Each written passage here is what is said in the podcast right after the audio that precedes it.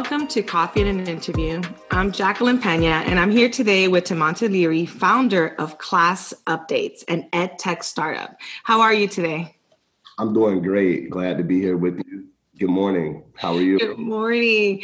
I've followed your journey for a little bit with Class Updates over the years, and have been impressed with the development of this tool. And I thought we can start by let's tell people what is Class Updates first, and then we can tell them why you started this particular startup. Sure. So Class Updates is, we're a startup company, but we also have an application, a mobile communication application for teacher and student communication that was essentially created out of frustrations from students not receiving notifications and important information about their classes. So, in order to address that issue, Class Updates was birthed.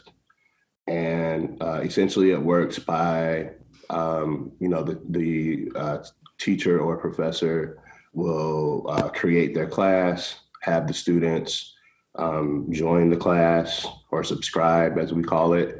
And then at that point, the teacher will be connected with all of the students who subscribe to the class and able to communicate with them via push notifications to any mobile device in real time. So that's kind of how Class Updates works.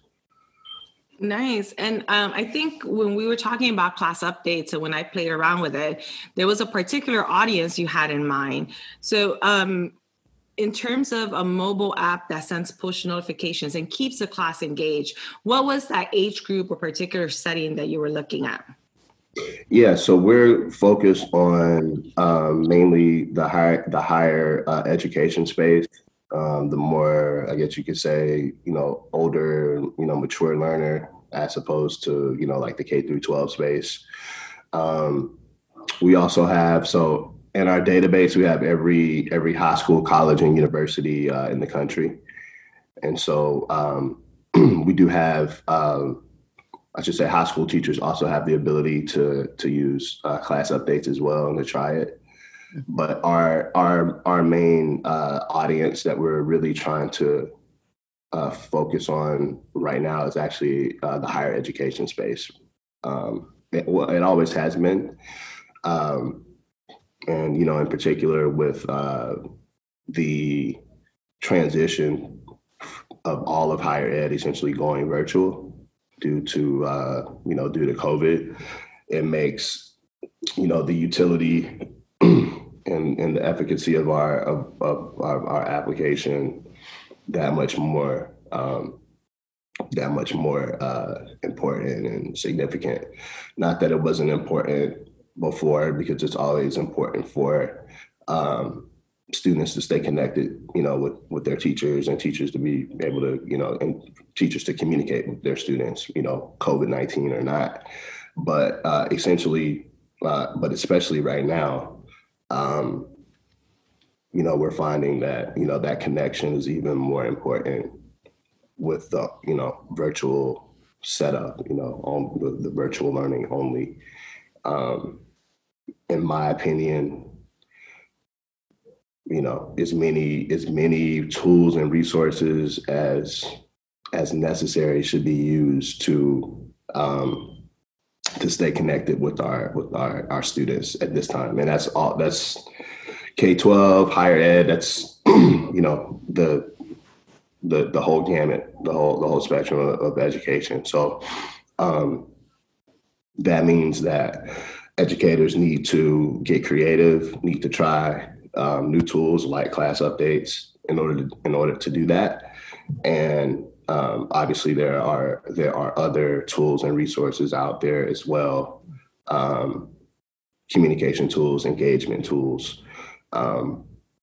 beyond just kind of the traditional ways that have been used. I think right now is a really good way or good time to try some new tools and try some new things. In order to foster that engagement and to keep keep students in the loop. They need to feel connected, and they need to feel like their communication is not, you know, going down some black hole. Mm-hmm. So, you know, it's a lot of isolation and a lot of, you know, loneliness and withdrawal, things like that. And you know, I think class updates could even address, you know, those issues in certain ways as well. Again, just with the ability to send positive reinforcement messages, the ability to, you know, make sure the students are, you know, if they don't have any questions, and if so, that, you know, you're able to, you know, address them in a timely way. That's one of the ways that educators that have been using class updates, that's one of the reasons why they find it really convenient and why they like it, is that, you know, students can essentially ask some questions, you know, that maybe they didn't ask in the class, or, you know, pretty much right there in real time, and they can, you know, just like respond right there using the app, as opposed to having to go into LMS and post an announcement or see if there's any messages from the students, or, you know, check the email, which is fine. You don't have to do that anyway. But again, the, you know, kind of the real time communication aspect is, you know, is the benefit over, like, you know, email or obviously when it comes to text messaging, that's real time too. But again, texting involves, you know, phone numbers. And, you know, sometimes students and educators don't feel comfortable with that. And it's just a lot. It's a hassle for me to have to keep up with 20, 25 different phone numbers every class. So that many phone numbers, and, you know, store them, and this, you know, with their name, and okay, this is this person's number, this is this person's number. That's pretty, it's gotta be a better way. So that's, you know, that's a big headache. So it's about efficiency too. Mm. You bring up so many interesting points. I want to start with engagement, because we know positive engagement experiences lead to long-term retention, persistence, completion.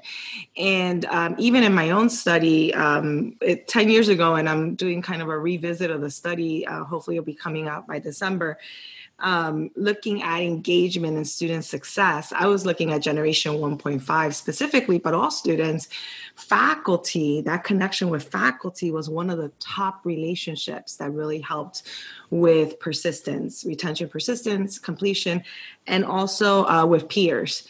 And class updates, here's a way for me to put in that personal touch as an educator and reach out to students. And I thought that was very interesting that you talked about engagement. You talked about loneliness and withdrawal, and something that might help students through that process, because you're constantly engaging them, communicating with them, not in an announcement, not in a big post, not in a, you know, social media, I'll get into that in a bit, you know, message to everyone, but literally like, hey, it's Wednesday, just checking to see how you're all doing.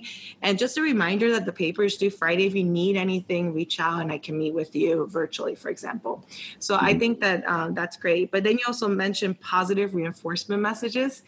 And I feel like we don't give enough of those out to our students. You know, in class, you got this, but we had to pivot with COVID-19 and things are different. And we're not used to doing that positive messaging outside of the classroom. And sometimes we just need to hear someone say, our teacher say, you can do this. You got this. Here's a tip. Here's a tool. Hey, I just realized that if you use this, it'll make your citation page easier. You could tell I'm a writing teacher, but... But, you know, those things I think really help. And again, feeling connected and addressing questions in a timely manner. I like how you talked also about COVID-19 and our changing needs for our students. It's not that we weren't communicating with them virtually in some way before. It's not that we weren't emailing, using the LMS announcements with push notifications. It's just that our students are used to being in the classroom 2, 3, 4 times a week with us, maybe only once a week, but for 3 hours, and they're not in the classroom with us anymore. So for those students who are used to being in a physical space with other students and the teacher, I think this has been extremely difficult. And class updates is one way, one kind of tool that can help us bridge that and make us feel like we're connected on a daily basis a little bit more. Yeah, for sure. You know, and for that matter, I even started to allow my students to, just depending on the assignment, submit their work, because you can't attach files and, documents and things like that. So it's also convenient in that way. Depending on the assignment, I can just say, hey, they'll interview three people about, their management, their leadership style. For example, I'm teaching a class right now, and actually a leadership class right now. But, and they'll have the ability to actually, if I allow it, right, they can attach the assignment using the app as well. And it's easy for me to see, who's done the assignment, be able to view it, just by opening up the chat, essentially, where, and, mark them off as assignment complete. So, there's other benefits as well. And then, of course, you have the ability to chat, right? So not only can I send updates to my class, but I can also do individual check-ins, by chatting with my students and chat with each other. So there's that camaraderie, which is also important right now. Their ability to be able to chat with each other, to be able to chat with the professor. Of course, the chats are private. They're only between the person and whoever is in the chat. That's great. So, don't have to worry about anyone else, being able to see that communication. But, again, that's and the same with the, the students who chat with each other. It's between the students. But in that connection, being able to stay connected about classwork or about the class in general or about assignments in a kind of, a safe place, a safe space. Being able to have that communication, you're right there in the app, and to keep that communication there as opposed to, not to say anything wrong with texting or calling, things like that, but at least you have a way to keep that communication about whatever it is with the class, or you can keep it within the application. It's scary because so as faculty, I always had a hard time with students seeing me during office hours, for example.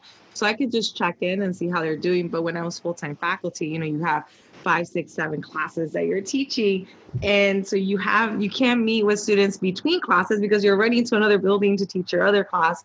And you hope that they'll come see you during office hours. And that's not necessarily the case. I would hold papers hostage, like you can't get your paper back unless you come to my office, that kind of thing, to try to get them to see me. And this idea of office hours and this traditional way of engagement with faculty, I see especially with COVID-19, it's taught us so much, but I see that breaking away finally, that old school system of engagement.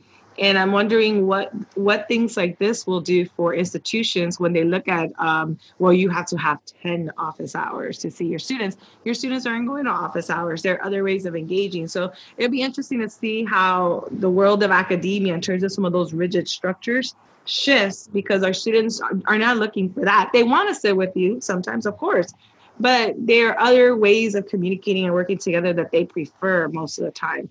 So so here's a tool that will help with that shift, but is also forcing the shift, a much needed shift than that rigid structure.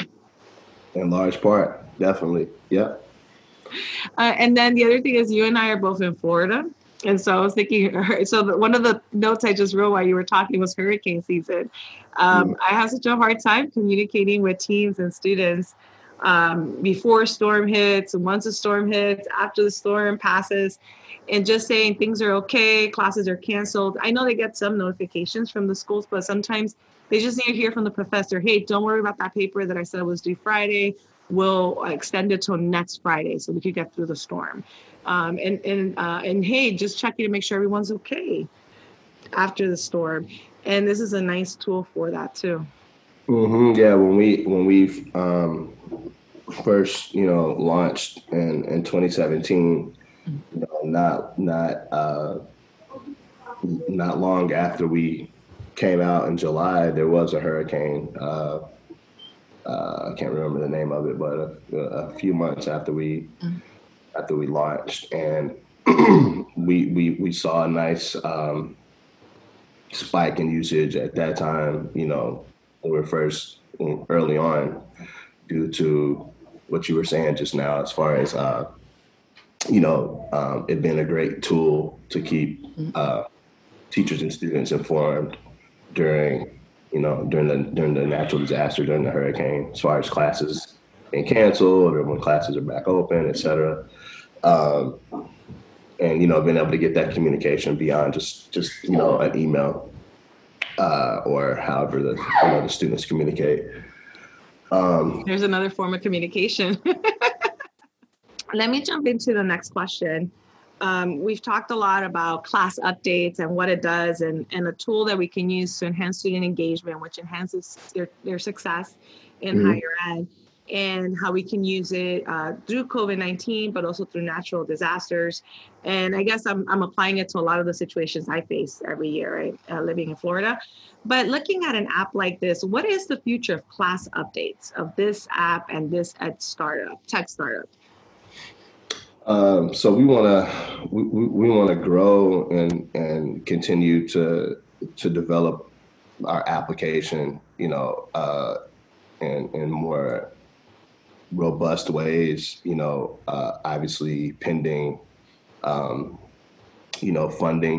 We are a startup, so, this is, we do have plans to hopefully crowdfund and do a crowdfunding campaign in order to raise capital soon. So that's part of our future plans. And then, with that, use that seed capital to grow our team and the company, especially first and foremost in the area of development. And we would like to incorporate artificial intelligence, AI. That's always been a goal, and so that's again, when it comes to development. That's something that you definitely could see us leveraging the power of AI with class updates. And there's multiple things that we could do. We're flexible as far as the capabilities, but definitely see artificial intelligence down the line, so in some way, shape, or form. We also, we plan to, we want to be one of the main avenues for communication when it comes to, the higher education space, or, the more, I guess, the older learner. There are ways to, to do that in the K-12 space. You have your class dojos and, Edmodos and, Remind and things like that. But when you get into the higher education space, you don't really see,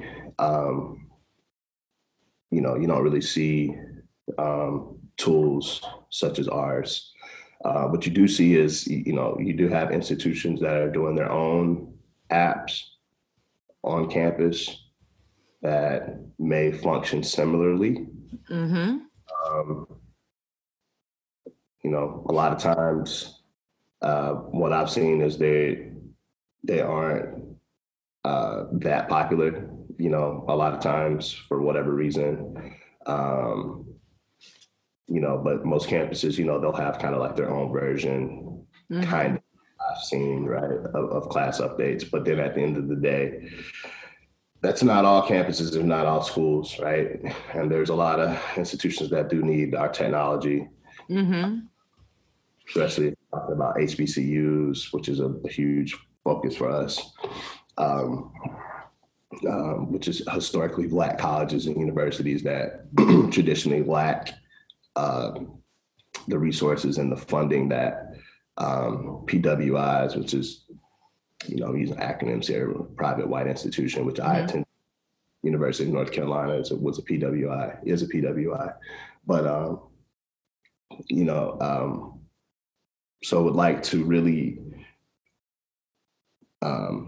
see more and more HBCUs, utilizing our app and other technologies. And I mean, not just HBCUs, but in particular, again, we're talking about a level playing ground, level playing field when it comes to technology, resources, and programs. Mm-hmm. That's where HBCUs are kind of fall behind a little bit.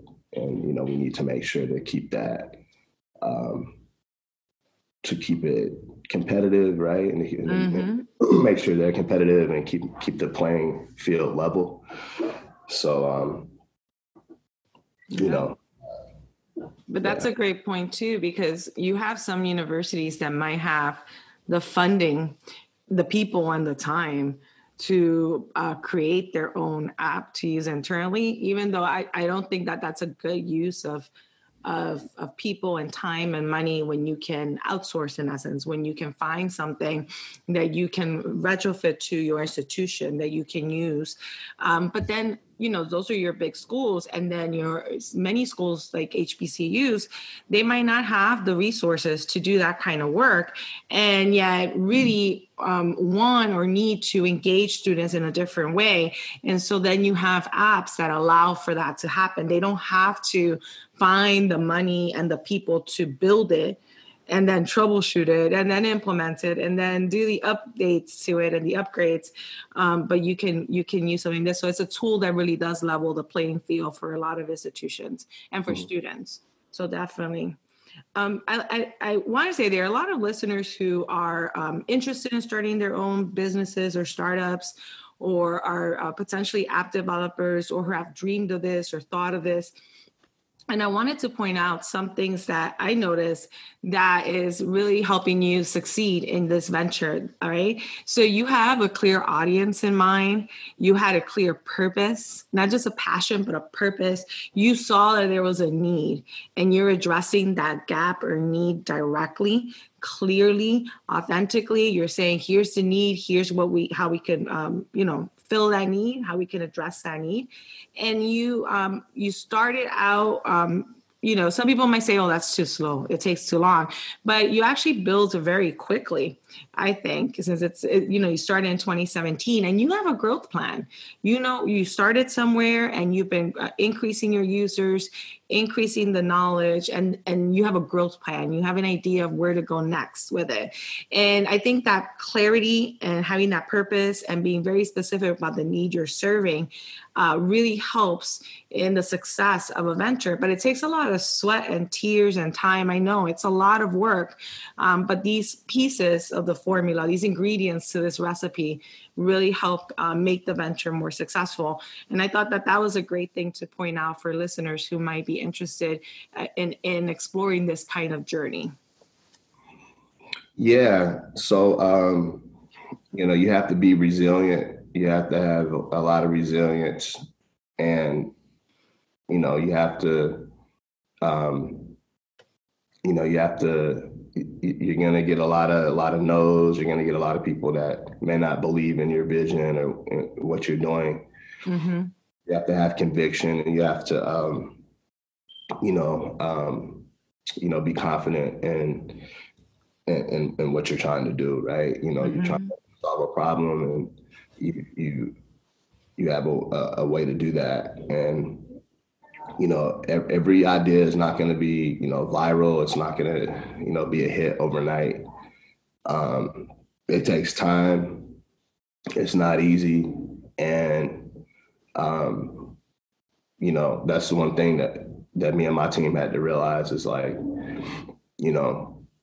at about 7,000 downloads right now, which is respectable. I mean, is it 70,000? No. But that we can't let off the pedal, because of that, and it's unrealistic to think that, that you create something and in a few years, 70,000, 100,000 people will have downloaded it. You know, it's just, there's tons of apps, tons of them. And so, you know, that being said, you know, we've gone through ups and downs, but you want to have a solid team, a clear vision, conviction as far as what you're and what you're doing, and you know, just keep your kind of, like I said, just don't let off the gas. Keep the pedal to the metal, if you will. Find creative ways to get your message out there. You know, use social media. Use as much, you know, free marketing, social media. You know, you want to have a presence. You want to make sure to have a social media presence. Get out there, you know, get in front of people, present, pitch. You know, people have different feelings about pitching. So if you don't believe in it, then that's okay. But you do need to get in front of people and share what you're doing, pitch your idea. And, you know, like you said, it's important that you're actually solving and addressing a problem with whatever you're doing, that you're actually addressing the issue, and trying to, you know, and trying to solve it. So, you know, that's kind of my, I guess, preliminary advice. You know, there's also going to be, you know, you have to be, I said resilient, but you also have to be flexible when it comes to iterating and testing and tweaking and bug fixing and changing, you know, different things as far as the user experience and then on the back end. You know, that takes a lot, you know, testing across devices, across platforms. If you have a hybrid app like we do, just, you know, Android, iOS, listening to your customers, getting good customer feedback. Those are the things that have gotten us to where we are, you know, to this point. And, you know, hopefully we'll be able to get on a crowdfunding platform. Yeah. Where people can invest in Class Updates for, you know, as little as $100 and help get us to the next level, and also realize a good return on their investment as well. We, when we get to where we want to get, so. Mm-hmm.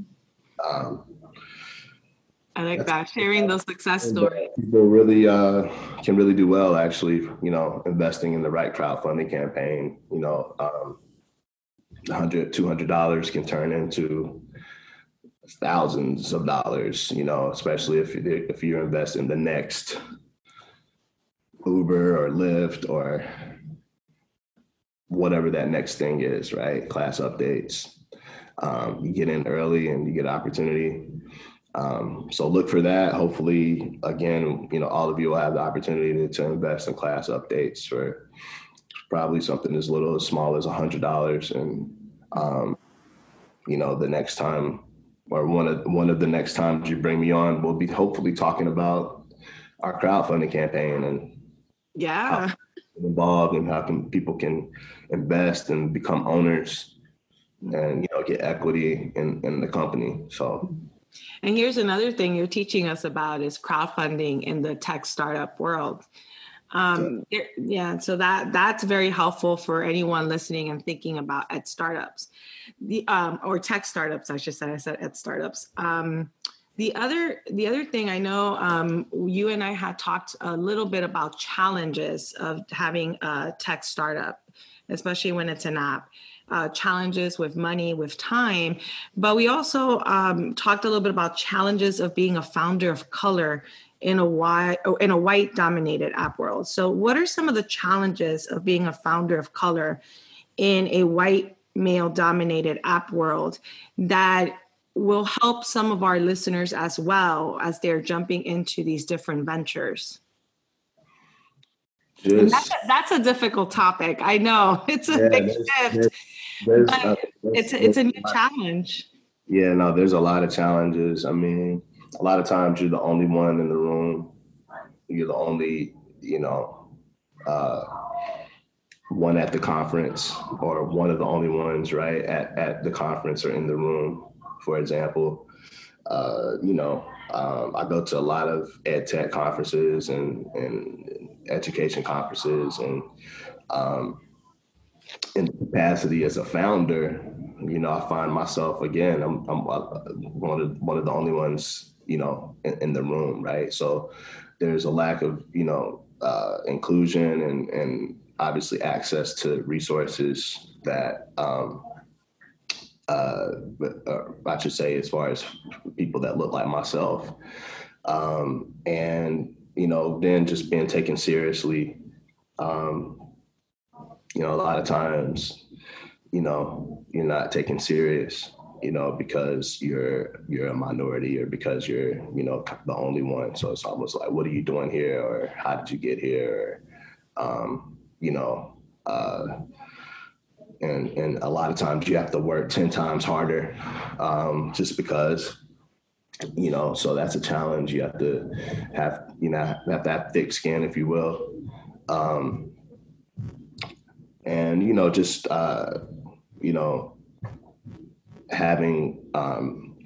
Finding, founder-friendly investors that are actually focused on investing in underrepresented founders like myself or minorities is one of the main challenges as well, because with that traditional landscape, traditional investor, they're not focused on investing in, oftentimes they're not focused on investing in minorities or underrepresented founders. So that's kind of, that's systematic in a lot of ways that it needs to change.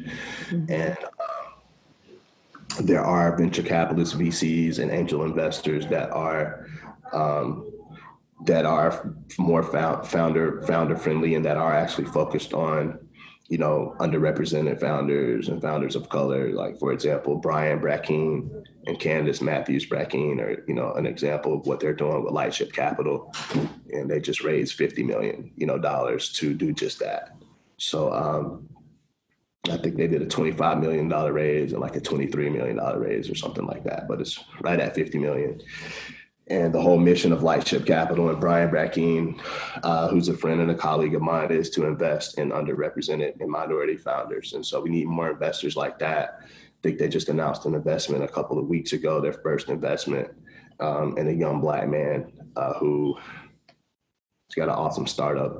Can't remember exactly what the what it was off the top of my head, but things like that are issues and things that we need to see and things that need to change. So, of course, there's more. We could talk about that all day, but that's kind of the short answer, to that question. From that complicated landscape of venture capital. Yeah. Any advice for, this is a critical thing, because there's so many challenges that you face. You're trying to create a startup, a tech startup. You're trying to address a need that people might not listen to you about that need, or they might. Engagement, I think, is extremely important, but not everyone has the same beliefs we do about the importance of that. And then challenges, because you're still working within a very white dominated adventure area, the app world itself and the tech startup. And so there's so many challenges, and you've been very persistent with your purpose and really serving that need. And I'm wondering if you have any advice for our listeners, whatever the challenges are that they're facing in trying to start a new venture. Do you have any advice for our listeners on that end? Additional advice, because you gave us some good tips earlier too. Don't be afraid to reach out. Hopefully you have a mentor, or don't, try to find one. you know, and don't be afraid to have a mentor or somebody to help you navigate through, you know, the things that you're going through. You know, probably it would be good to have someone who's kind of been there and done that. So someone who maybe had success in business, who's failed, who succeeded, who's already gone through the things that you're going to face. And so, you know, a lot, you know, as many, you know, mentors as possible, good mentors, you know, always just, you know, keep a growth mindset, you know, and trying to learn and grow and be better and, you know, and make your organization better. And like I said, just listen to the customers, listen to your customers, and use feedback to help you get better. You know, don't take it personally, you know, use it constructively, and, you know, just be persistent and believe in what you're doing. Mm-hmm. You know, a lot of people, you know, if you know, don't throw in the towel. You know, it's been times and days where we were like, you know, our team was, you know, thought we should be further along, or, you know, frustrated because certain things didn't work out, or, you know, certain investors changed their mind, or, you know, someone said they wanted to invest and they, you know, they didn't for whatever reason, or maybe they weren't even really serious. But those things are going to happen. You just have to stay focused, and you have to, you know, don't take it personal. You might get 1,000 no's, but you just need one yes. And keep that in mind, and, you know, keep your eyes on the prize. That's all you can do. That's some great advice that we can use for a lot of things in life, not just with a startup or not venture, but wonderful advice to help us stay focused. Are there any other things you want to share that I didn't get a chance to ask you about as we close up our interview? Any last thoughts or words that you might want to share with our listeners? Well, I appreciate the opportunity to come on today. Hopefully, I have provided some important and valuable information to those who hear this and the listeners. And, you know, other than the advice I gave, just, you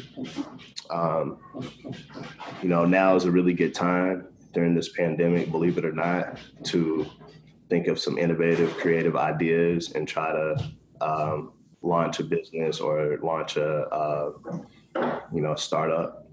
You know, this pandemic is perfect time for innovation. It's spawning a lot of innovation. So that's my only advice in closing, is to use this time to create something great and share it with the world. That's it for me, as far as my advice right now. That's great advice for all of us. And a lot of these tips and advice will be in different posts in social media, because I think we need to highlight a lot of the points you made. But also in the description for our listeners, we'll have some resources for you along with the links to help you if you're thinking about doing a tech startup, or if you want to learn more about Class Updates. I'll definitely be there, and information about angel investors and things of that sort. We'll definitely put those resources for you in the description. You'll see that right under the description with the links to the resources.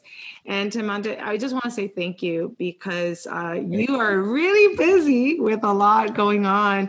And we didn't talk about all those projects, but I know you're extremely busy, and you took the time out to talk about your journey with Class Updates and your journey as a startup, a founder. And I think that information is very helpful for many of us, very enlightening and empowering. So thank you so much for sharing your story. I enjoy being here. I enjoy being on. I'm happy to come on at any time. And you keep doing what you're doing. I love the podcast. I'll continue to support you. And I gotta hop, like you said. I gotta get started with Microsoft. But yes. But thank you, and definitely keep me updated so I can keep supporting you. I will, Jackie. Thank you.